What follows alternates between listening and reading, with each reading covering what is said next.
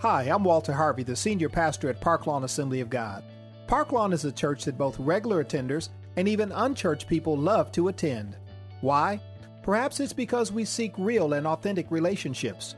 We're a multicultural church that's engaged in volunteerism and outreach in our community and world. Let's face it, we live in a real world. Young people are facing challenges in their school, relationships, and career choices. That's why we're focused on practical matters, such as making faith work in family, career, and community issues. If you're tired of church as usual, or you don't go to church at all, then Park Lawn Assembly of God could be the perfect place for you. Come check it out this weekend.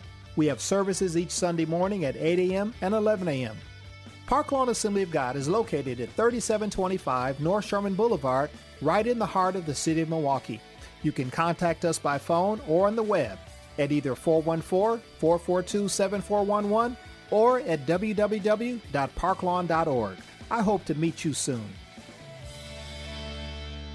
Anybody remember watching that game? I know some of the some of the men in particular may remember that particular playoff series. And obviously, right now, if you've been following football in any kind of way, or if you are aware of what's going on in sports media, uh, the NFC and AFC championship games are on today. Uh, so we are in coming to the, the apex of the football season. And so I thought it was appropriate from that standpoint to include this video, but I also included it because that gentleman that was running with the football, his name is Marshawn Lynch. Uh, when I look at that run, I look at somebody that said, no matter who is in front of me, no matter how hard they try to come and stop my progress or my momentum, I'm going to get to my goal. In other words, through all of his efforts, through the, the juking and the, the stiff arm, he said, New Orleans Saints, not today. He, he, he said, Today, I'm not going down because it's something I must obtain, it's something I must achieve. That end zone is going to be my home in a few moments. I don't know about you, saints of God, but there's been times where even when I was in the school system and I, I kind of was already on one because of what happened the day before. And I, I, I made up in my mind, I said, I'm not taking an L today. Like y'all, y'all might have got me on yesterday. I left up out of here a little bit whooped up and I had a headache and I was frustrated. But that morning when I walked through those doors, I made up in my mind, not today. And if you're like me and you've decided that I'm going to cross over no matter what comes, come hell, come high water, no matter what is going on around me, I'm going to get to that place that God has for me. I am crossing over. And if you're like me, you say, Devil, not today. Cousins, not today. Come on, you ever had that? You even with parents, you walk into the house and your, your children just get to going automatically. You haven't even put your bag down and taken your coat off, and you just look at them and say, "Not today." Marshawn said, "Not today, New Orleans. I'm going to score." It's interesting because in this particular clip, what you see is something that prompted a response that was never experienced before. According to those who, who were in the area, the, the, the, the noise level of the crowd, because what we have to understand about this particular game, the, the, the Seahawks were not supposed to be in this game. They, they, they, they were seven and nine going into the playoffs, and if you know football, teams that have that particular record usually don't make the playoffs uh, but they made it by the, by the hairs of their chinny chin chin. They, they barely got in, and, and they were underdogs in this particular game. And so the game was on the line. And so when Marshawn broke that run, it was 67 yards, and he broke nine tackles because he said, I'm not losing today and the reaction from the crowd they, they were so they were so uh, uh, uh, so much in jubilation and they were so excited. The, the those who, who who measure who measure sound decibel levels they said that there had never been a day like that recorded in history before. There was a seismograph a hundred yards away from the stadium. They thought it was it was earthquake type level Never before had there been such a reaction. They said that it, it actually registered as a small tremor. And so, infamously, it became known as the Beastquake. It catapulted Marshawn Lynch onto the national scene. It gave him new notoriety, new respect, and new influence that he never had before. And so, I want to title this message today, like never before. Like never before. I'll come back to Marshawn uh, at the close of today's sermon, but if you would please go with me to uh, uh Joshua uh, chapter 10, and I want you to just park there. Joshua chapter 10. Eventually, we'll start to read at verse 1, but I want you to go there and park there so that when it is time, we can all join in together. I'll be reading from the New Living Translation for those who may be curious and or need that information. Amen. Father, thank you for this word. Help me to preach it in Jesus' name. Hallelujah. That was an experience that the NFL had never really witnessed before based upon the reaction from the crowd. It wasn't that there hadn't been uh, uh, tremendous runs before. Many running backs and, and, and wide receivers and, and athletes had done uh, uh, things that probably could be said to be on the same level. But it was what happened next that was a like never before experience.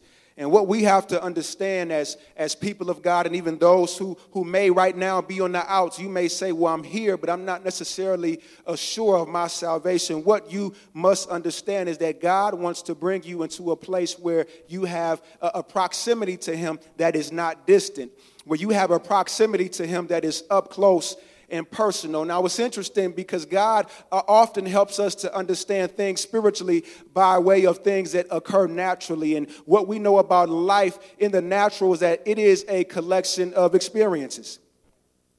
Our experiences shape our worldview, it shape our perspective, it, it, influences who we say we like and who we say we don't like. Our experiences, in, in, in some ways, shape our biases or the level of prejudice we may have. You know, I love a strawberry ice cream. This person likes chocolate ice cream. I like it when it's cold. I don't like it when it's cold. We all have different perspectives, and it's often based upon experiences for a long time. I didn't like gorillas because I used to go to Showbiz. You remember Showbiz? That was on, uh, was that Good Hope? And that gorilla used to scare me every time it came out. So I couldn't stand gorillas. That was an experience that kind of traumatized me. And I didn't like looking at gorillas because experiences begin to shape our worldview. Whether we have family experiences, some of us have been shaped by family experiences that were positive and or negative.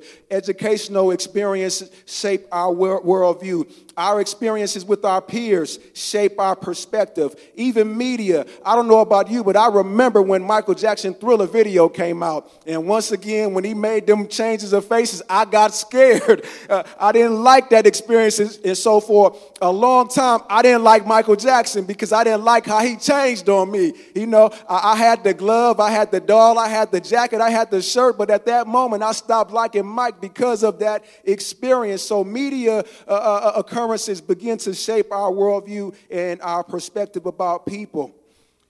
And what's true in the natural is also true in the spirit. God wants us to have experiences with Him that are like none other. In other words, God wants you to experience Him in a way that all other experiences in the natural must come subject or subordinate to the experience that you had in Him. Now, what we must understand is that God loves us so tremendously. And we heard remnants of this message in the songs that we sang during worship and praise, and even during the, the exhortation by the service host. We have to understand that the reason God is not done with you, and the reason that God wants you to cross over, and the reason that God wants you to say, Hey, I'm not going back and I must move forward. And the reason why I believe the great cloud of witnesses in heaven begins to rejoice and celebrate and cheer you on when you make up in your mind, like Marshawn Lynch Lynch, not today. I'm not going down. I'm not giving up. I'm not giving in. It's because God has more for you. God wants to bring you to a place again where the proximity is not distant, but it's up close and personal what we have to understand about God. And this is a beautiful thing about salvation. And for those who, may not be saved today, you need to understand this about your Creator and the God of heaven. He chose to send Christ Jesus because He loved us, He loved you.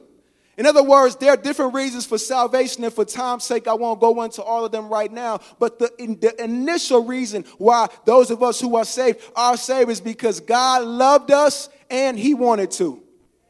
Period. He loves us and he wanted to. In other words, we didn't, he didn't have to have a reason beyond that. But it was because of his great love for God so loved the world that he gave his only begotten son that whosoever will believe upon him will not perish but have eternal life. It's because he loves you so much. He chose you. And if we were to go theologically, that's the doctrine of election. In other words, He chose you. It wasn't because of what you did, it's because of who you are. You are His creation, His crown, His crown achievement in the creatorial act of God. He loves you. And because of Jesus Christ, we have been brought into the family of God and we've been made heirs with Christ. And this is very important because we understand that if we be being evil, even as my, my wife just said in her exhortation, if we be being evil would do great things and do good things for our children, how much more will our Heavenly Father? If we ask for a fish, He will not give us a serpent. If we ask for bread, He will not give us stone. God is too good for that. And he loves us too much. And so in Christ Jesus, if you go back to Ephesians chapter 1, Paul uses this term. He says that we've been brought into the adoption of God. He adopted us. In other words, we were not a part of his family, but he brought us into his family. We were on the outs, but he brought us in. How? Because of his love and because of his grace. And so you and I have been selected. We've, we've been chosen to be a part of the family of God. Now, if we understand the context in which Paul was speaking, then we really get a revelation of why this is important and why we understand that God is not done with us. Because if you and I, who are parents, love our children, I can remember looking at my son and my daughter when they were infants and just imagining the things that they would do and wondering what's the great things God has for them. How many of you parents ever looked at your children and say, Man, I, I I, I, I, can't wait till you go to school. I, I, I see great things in you. You know, they start drawing and you say, oh, I got a Picasso or I got a Jacob Lawrence or I got a painter or an artist on my hands. They start building blocks and I got an engineer on my hands. Now, if you would think those good thoughts about your children, how much more would God begin to uh, uh, uh, uh think those good, those great things? And how much more would God have these great expectations? Why? Because He designed you. He's not one speculating. He already wrote the book. The Bible says in Psalm 139, all the days of my life were recorded in your book. So God celebrates you. God looks at you and marvels. God looks at you and smiles because he already knows the plans that he has for you. And so Paul uses this term adoption because in the Roman Empire, a, a Roman law said this that, that, that, a, that, a, that a person could be brought from the outs and brought in. In other words, in the Roman Empire and Roman civilization, a, a, a, slave could actually be adopted or brought into the family. And once a person was adopted, they had the same rights and benefits as the natural children. And so Paul uses this language to help us understand how God views us. Jesus said in, in John chapter 8, verse 34, he said, He who sins is a slave of sin. And so that means that's somebody that's that's bound and that's on the outside of his of, of his mercy and on the outside of his grace and on the outside of his family. But Paul uses this term to help us understand that when we got saved, we were adopted. And even though we previously were bound and we previously were slaves, now we have all the rights and benefits that Christ Jesus has as his son. Hence, we understand why we are seated in heavenly places in Christ Jesus. Hence, we understand why we have all spiritual blessings because we belong to the Lord God. You're not a you're not a you're not a second class citizen in his kingdom. Come on. He don't treat you like a stepchild. Come on. God is not that evil stepmother, that evil stepfather that sometimes have shaped our experiences. When you belong to the Lord God, you have everything. And the biggest the biggest benefit of it all is that He is our inheritance. In other words, the, the, the, most, the most important benefit that you and I derive from being in Christ Jesus is because now we can cry out, Abba, Father. He gave us His Spirit, and we declare that now I belong to Him. He is our inheritance. And so now, if we understand that, that because of his great love, he, he, he brought us into his family, and because of his great love and his design for our lives, he never wants us to stop because opposition comes. He, he, he, never, he never wants us to fall back and, and, and, and, to, and to fade away because things get hard. He, he wants us to, to press. He, he, he wants us to keep on pushing. And the design of the enemy is to get us to want to stop. And so, just like the, the Saints were coming at the Seahawks, you, you got one player coming at your legs. And then you got somebody else coming up high, and you got somebody else trying to grab you from behind because the devil doesn't want you to progress towards the things that God has for you. God wants us to have like never before experiences. In other words, that was a day that I don't believe we've ever seen again. Now, that's okay in the natural. But when it comes to the things of the Spirit, God wants us to have these like never before experiences all the time. And he wants us to have these experiences because they enlarge our faith. And when our faith is enlarged, then we can extend his reign in the earth by giving him away to other people. In other words, through Christ Jesus, I experience his presence. And now that I have his presence, now that it is upon me and it is in me, guess what? I can now give it away to other people. That's the benefit that people have when they are around saved people. At least that's what it's supposed to be. In other words, Moses said, It's your presence among us that makes us different. So I'm not going, God, unless you go with me. And that's what we need to say every time our, our feet hit the floor on a Monday morning or a Tuesday, Wednesday, Thursday, Friday, whatever day it is. We have to say, God, if you don't go with me, I'm not going because I need your presence. I can't make it without your presence. God, do something different today than what you've done before. Somebody say, like never before. Hallelujah. You see, I'm, I'm thoroughly convinced that God is still after Psalm 8, 4 through 9. If you're familiar with that text, David said, What is man that thou art mindful of him? And if you go on in the text, verse 6 says that thou, thou hast thou hast made given them charge over everything that you created or you made and put all things under their authority. What we know about Jesus Christ is that he rose with all power and authority in his hand. And guess what? He is ruler over everything. I believe, according to Romans 8 29, that we have been predestined to reach the stature and the measure of Jesus Christ. In other words, the Lord foreknew us us. He chose us and He foreknew us and He predestinated us to be just like Jesus Christ. Our destiny is to be just like Him, to have authority. Come on, to speak to mountains, to, to, to, to, to make miracles when there's messes all around us. Hallelujah. To turn moments of misery into moments of merriment. Hallelujah he destined us to be just like his son. And if that's true, then that means that we have to recognize that the experiences that we go through are meant to make us more aware of him. The experiences that we go through are designed, hallelujah, and they are allowed by him, not necessarily orchestrated, but they are allowed by him because God knows that our faith has to be proven. God knows that in and of our natural self, we don't have the fortitude that it's going to take to be able to to reign like Jesus reigns. God knows that it has to take some chiseling and it has to take some hammering and there has to be some cutting and some refining so that we can grow into that image of his dear son. And so there's experiences that we have to have. And the thing about human nature is that we begin to we we we begin to get predictable and we begin to memorize patterns. We we we begin to get familiar with people. And so, because you've been this way all my life, every time I see you, I expect you to show up this way.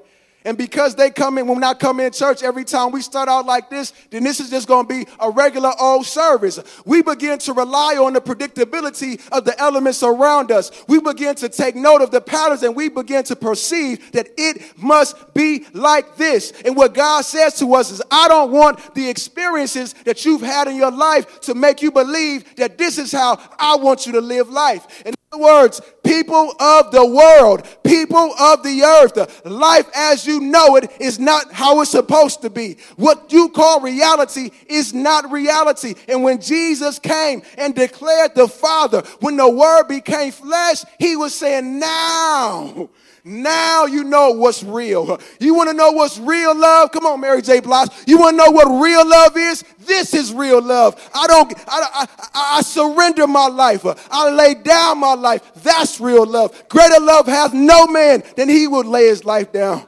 for a friend. That's real love. Uh, yeah. the, the, Roman Empire is not the empire that you should be uh, uh, uh subscribing to. Uh, the, the, way the government leaders and the religious leaders and the scribes and the Sadducees and the Pharisees lorded over you, that's not true government. And so in Mark chapter 1, it says that Jesus came announcing the kingdom. Why? Because he was trying to help us to understand that the kingdom is the true reality. I, am not destined man to be subjugated under the foot of another man. I didn't create man to dominate one another. So genocide is wrong, and enslavement is wrong, and oppression is wrong, and genderism is wrong, and all these other isms are not the reality that God wants us to have.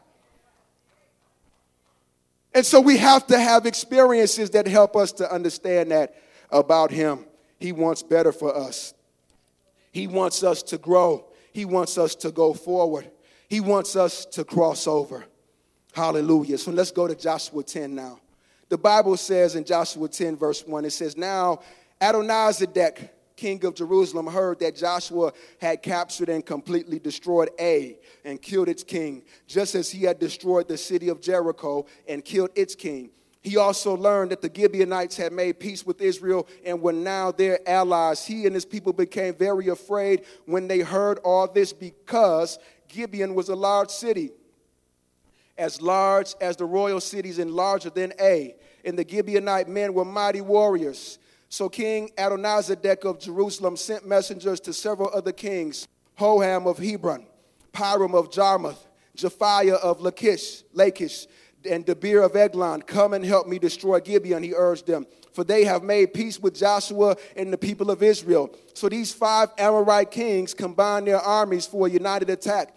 They moved all their troops into place and attacked Gibeon. Just a little bit of an aside, if you allow me to digress for a moment. We are approaching what the, the country recognizes as Black History Month, and I just want to give you a bit of a nugget. For those who are historians and uh, you appreciate uh, things of the past of antiquity, you must understand and know this that the Amorites were derived from the people group called the Canaanites. And gene- genealogically, we understand that Canaan was a son of Ham. Ham was a, a, a son of Noah. Ham is important important because Ham uh, uh, probably had a complexion like mine. He, he was considered the, the, the black one of Noah's sons. And so, therefore, if he was black as we understand it, then that means his children were also what? Black. And, he, and so, Canaan was a black man, and Canaan had children. And the Amorites and the Jebusites and the Hivites and the Hittites and the Girgashites, all these fall up under the lineage of Amorites. So, I said all that to say, we're dealing with some brothers right here.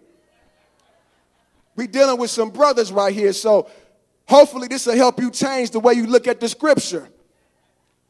In other words, we think we weren't in the book, but guess what? We were all through the book. Come on, go home and tell somebody that. Did you know? Hallelujah. And if you need a scriptural reference, go back to Genesis chapter 10. There's something called the Table of Nations. It'll break it all down for you. Amen. Okay, back to our regularly scheduled program. Verse 6 the men of Gibeon quickly sent messengers to Joshua at Gilgal. Don't abandon your service now, they pleaded. Come quickly and save us, for all the Amorite kings who live in the hill country have come out against us with their army. So Joshua and the entire Israelite army left Gilgal and set out to rescue Gibeon. Do not be afraid of them, the Lord said to Joshua, for I will give you victory over them. Not a single one will be able to stand up to you. Joshua traveled all night from Gilgal and took the Amorites' army by surprise. The Lord threw them into a panic, and the Israelites slaughtered them in great numbers at Gibeon. Then the Israelites chased the enemy along the road to Beth Horon and attacked them at Azekah and Makkedah, killing them along the way. As the Amorites retreated down the road from Beth Horon, the Lord destroyed them with a terrible hailstorm storm that continued until they reached Azekah the hail killed more of the enemy than the Israelites killed with the sword. On the day the Lord gave the Israelites the victory over the Amorites, Joshua prayed. Pay attention. Joshua prayed to the Lord in front of all the people of Israel. He said, Let the sun stand still over Gibeon and the moon over the valley of Aijalon. So the sun, sun and moon stood still until the Israelites had defeated their enemies. Me fast forward a little bit. The sun stopped in the middle of the sky and it did not set as on a normal day. The Lord fought for Israel that day. Never before, somebody say, never before. Never before or since has there been a day like that one when the Lord answered such a request from a human being. Hallelujah. Come on, I said hallelujah.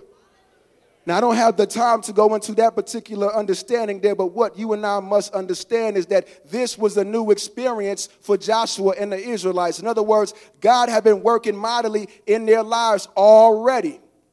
Already, God was doing things in their lives, and the rest in the, in, in the previous uh, chapters help us to understand this. We've been talking about crossing over for the last several weeks, and we are yet in that season of the crossover. Uh, uh God said to Moses back in Exodus that I'm going to bring these people out of bondage and lead them to a land that's flowing with milk and honey. Some of you may not realize this. This was not metaphorical, but this was actually literal. Honey literally flowed in that land. And so God was giving them a, a preview of what he had. Honey also represents abundance honey also represents blessing and a pleasantness. So God was saying, I'm going to bring them out of their hardship and bring them into a place of blessing. And God had given uh, Joshua and the Israelites some significant experiences prior to that. Uh, they crossed the Jordan, Joshua chapter 3. In chapter 5, they were consecrated at Gilgal. In chapter 6, we saw Jericho's walls fall down. In Joshua chapter 8, they defeated the, the, the, the people of Ai. And in Joshua chapter 9, they made peace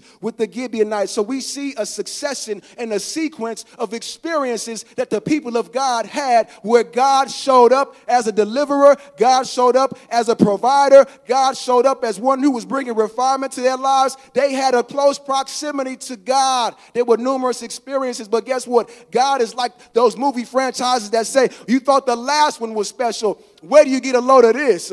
They, they on number seven and number eight of the franchise. Why? Because they said, We're not done yet. And I want to say to you, Park Lawn, God is not done with you yet.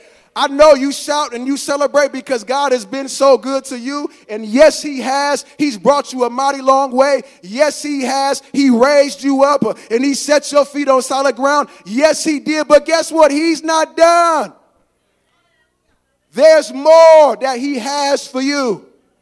And so, what we have to understand is that crossing over can't be our end, it is a means to an end. Well, why do you say that? Because they crossed over so they could conquer. I think you missed that. They crossed over so they could conquer. The promise was not that they would cross over. The promise was that they would go into the land.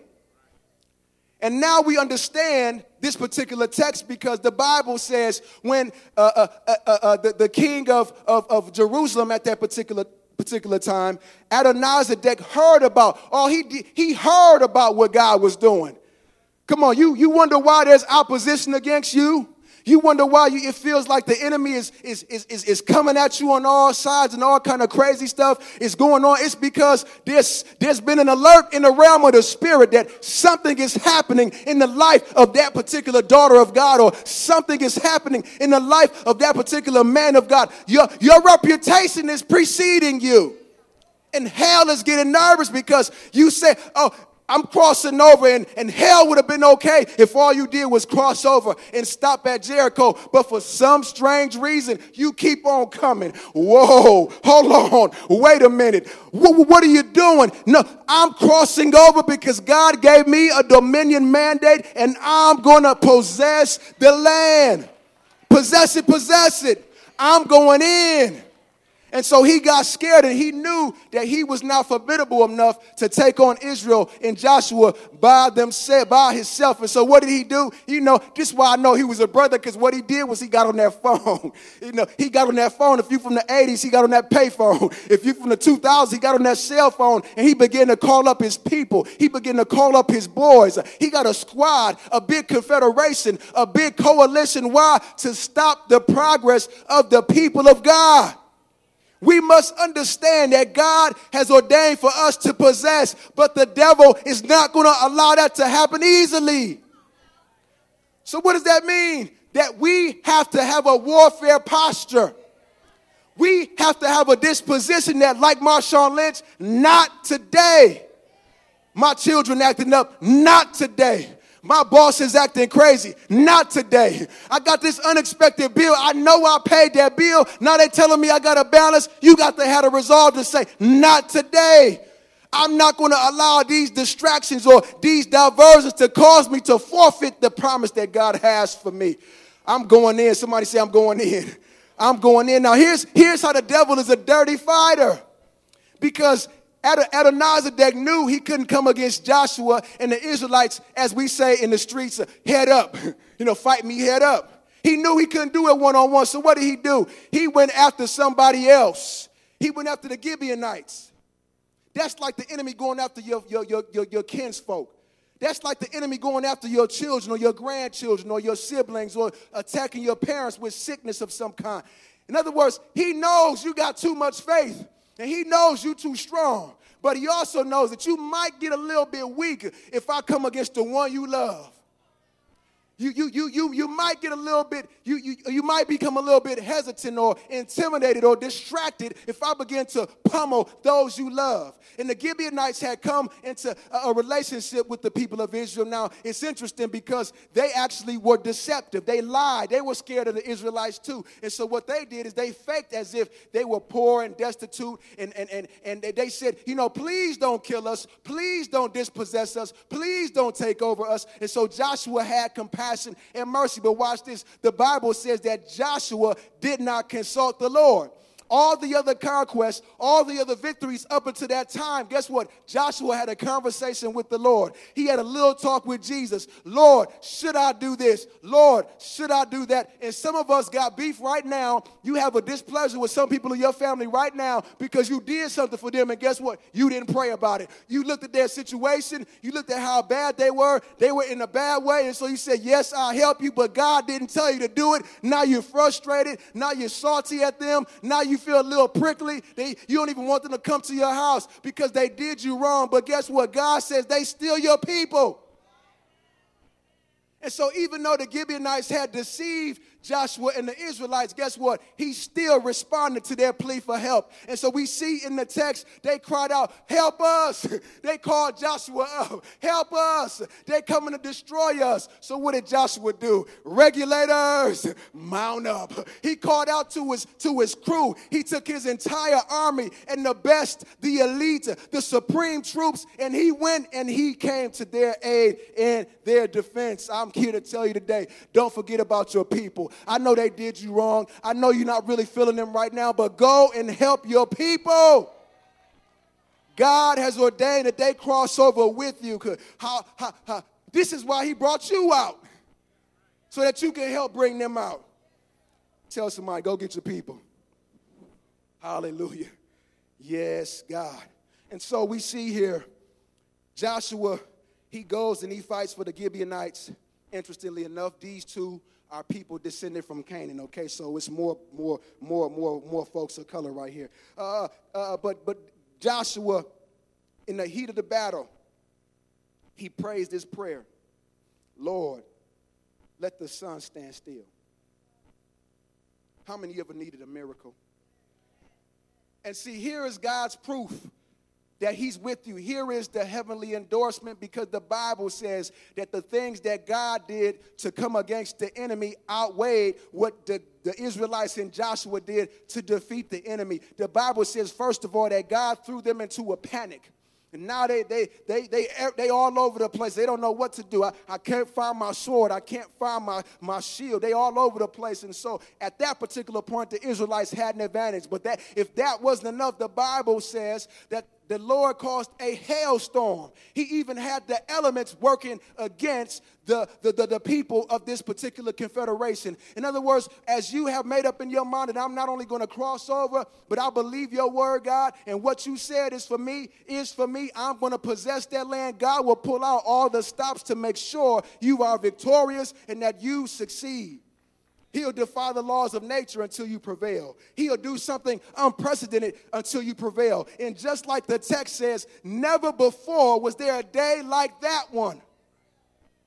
It's interesting that the Bible goes on to tell us uh, uh, uh, later, or if you study uh, uh, the, the text, uh, Joshua conquered the whole land in six years. It's interesting, if I could just digress for a moment, but six is the number of man. Man represents flesh. And so, what this helps us to understand is that we cannot possess the land that God has for us until we conquer our flesh. You can't do it in your own strength. In other words, Bishop said it the other day there's an enemy in me.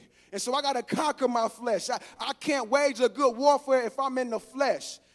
If somebody comes against me talking crazy, come on. If somebody comes, comes to me with some confusion, if I get in the flesh, then I can't prosper. Why? Because James said the, the wrath of man worketh not the righteousness of God. So I can't please God and do the thing that he wants me to do if I'm in my flesh. So I got to get out of my flesh. I got to yield to the Holy Ghost. Come on, when you want to get sarcastic and you want to cuss somebody out, come on, you need to say, Holy Ghost, sit on me. Why? Because the Bible says in Acts chapter 2, verse 3, that there were cloven tongues like as a fire, and they sat upon each of them. When you want to go off, say, Lord, sit on me. You got to conquer that flesh. Romans 8 13 says, It's through the work of the Spirit that we mortify, that we subdue, that we subjugate the works of the flesh. We have to conquer our flesh if we're going to go in. There's some more things that God wants us to know. And here's a question before I go into this, though. What are you willing to believe God for this year? I just said that all the experiences that Israel had were not the, the, the, the, the, the end, they were a means. In other words, God was not done. So, for all that God has done for you, what are you willing to believe Him for now?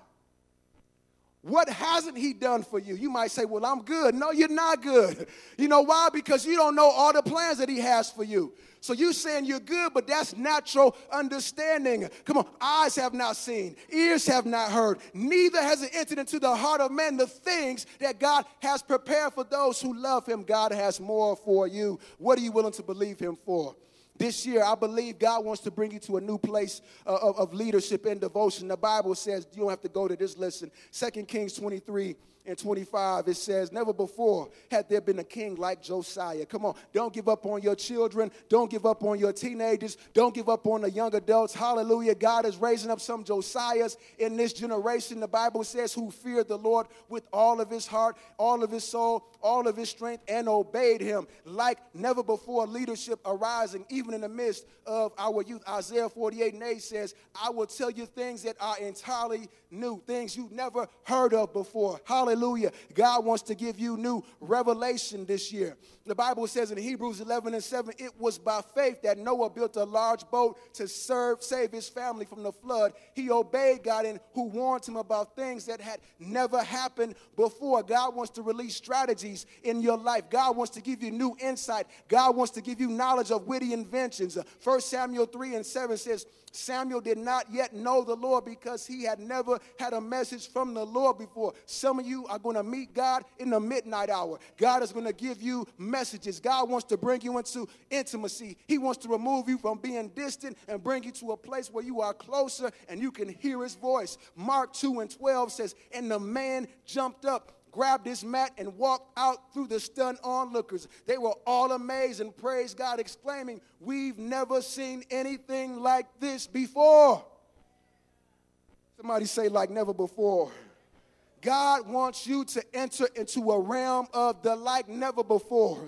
Will you believe God? I know I never saw this, God. Don't, and that's a good place to pause right there. Just because you haven't seen it doesn't mean that God didn't say it. God, I never seen nothing like this before. You think Noah ever saw an ark before? no, it never rained before. So there's some never before tragedies that the devil might try to bring your way, but guess what? God has a like never before answer. He has a like never before remedy, and He wants to give it to you. Some of you need to believe God for miracles and healings. You waiting for something to happen right here, but God wants you to be in Target. Come on. God wants you to be in Best Buy. God wants you to be in Metro Mart, Pick and Save, and He wants you to believe Him to do a mighty touch and outpouring right then and there. Don't say, well, come to church. Don't say, my bishop will pray for you. No, you pray for. Hallelujah. Like never before. It's interesting. Um, I, I, I, I, I realized that in order to have a true, like never before, disposition where we believe God to do the impossible, we believe Him for what's, what's, what's, what's not even been manifested before, perhaps. You know, you might be the first in your family, you may be the first from your school. You may be the first in your neighborhood. You may be the first in this church. Come on, don't let don't don't don't be intimidated because there's other leaders up here. You might be the first one that God uses to do a thing.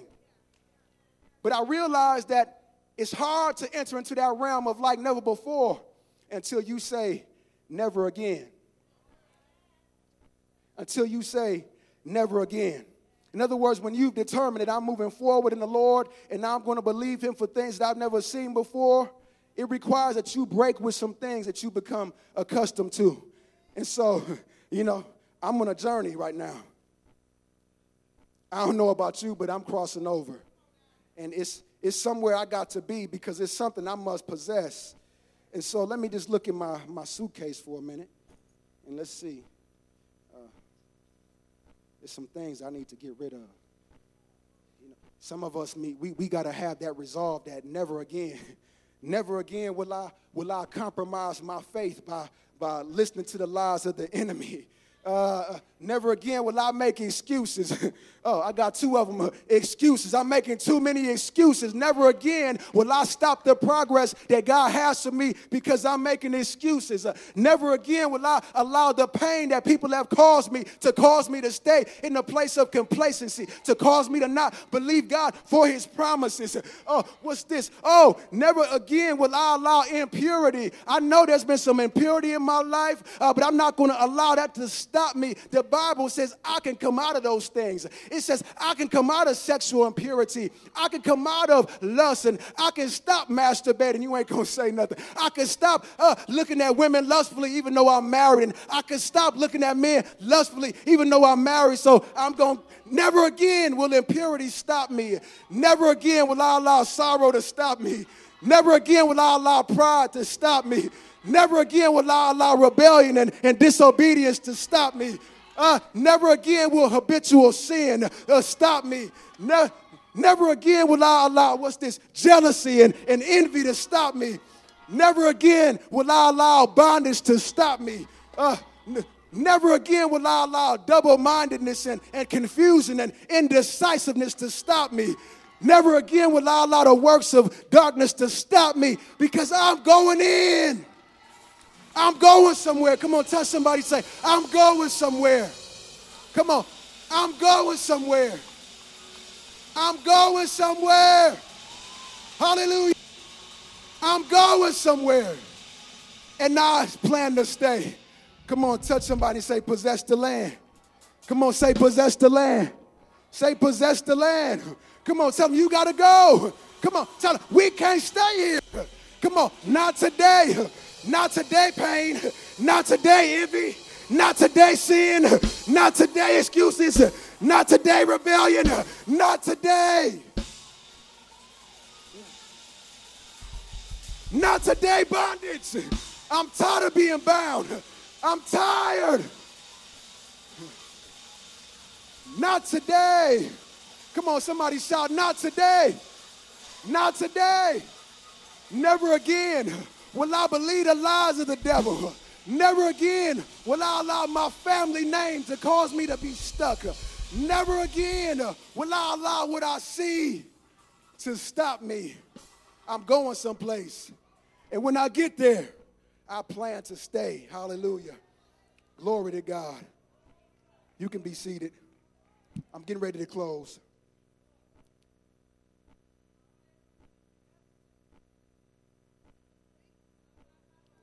Never again.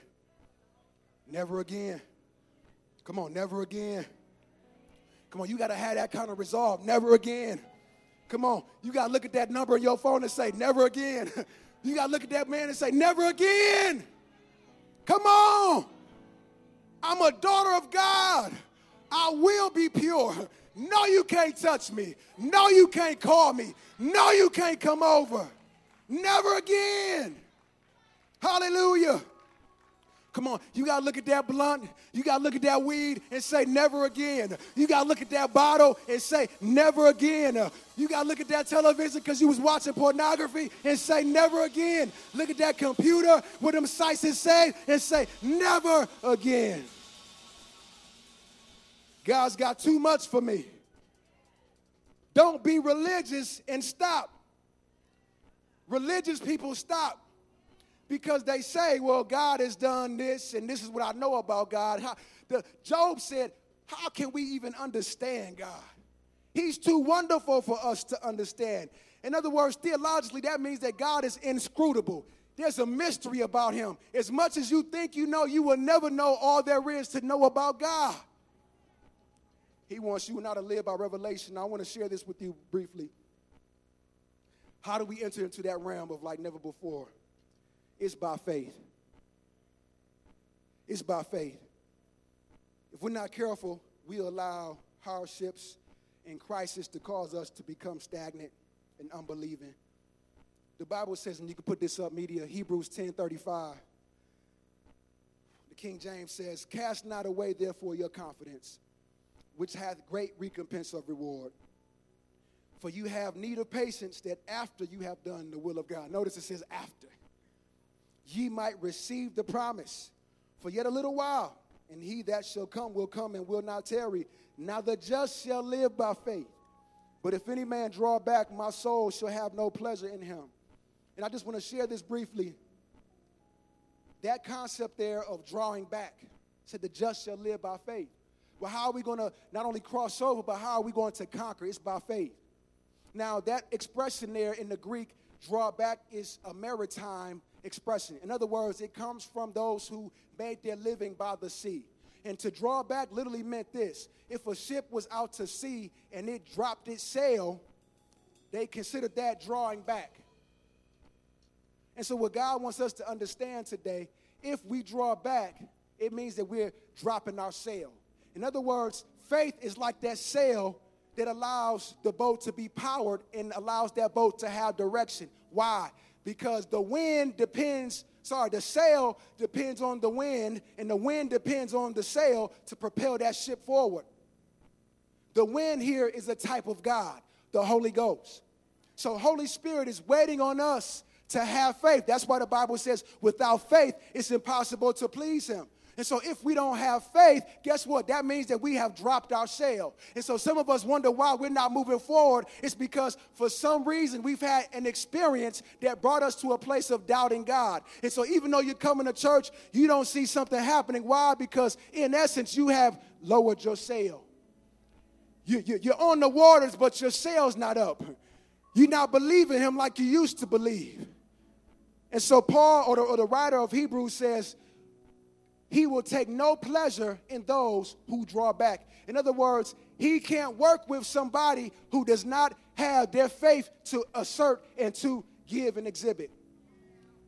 Somebody say, don't draw back. Don't drop your sail, saints. Keep your sail up. If you have faith, guess what? You can come out. If you have faith, guess what? You can go in. Because the essence of deliverance is not just that you came out. The essence of deliverance is that you also came in. In other words, if I order a pizza, just because it left Pizza Hut doesn't mean that I got it. In other words, it's not delivered to me, I guess, until it's what? In my hand.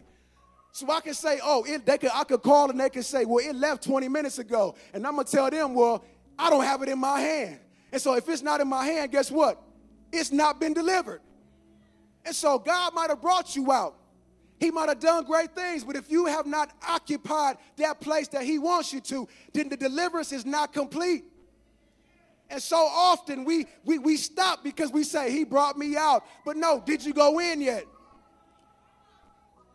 And so God wants us to have a like never before experience with Him because He's not content with you just coming out.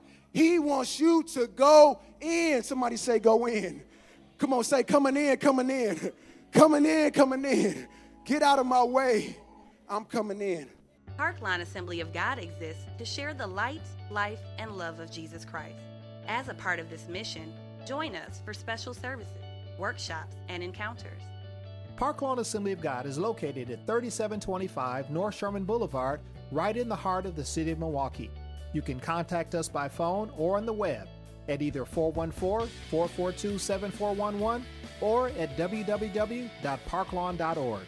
I hope to meet you soon.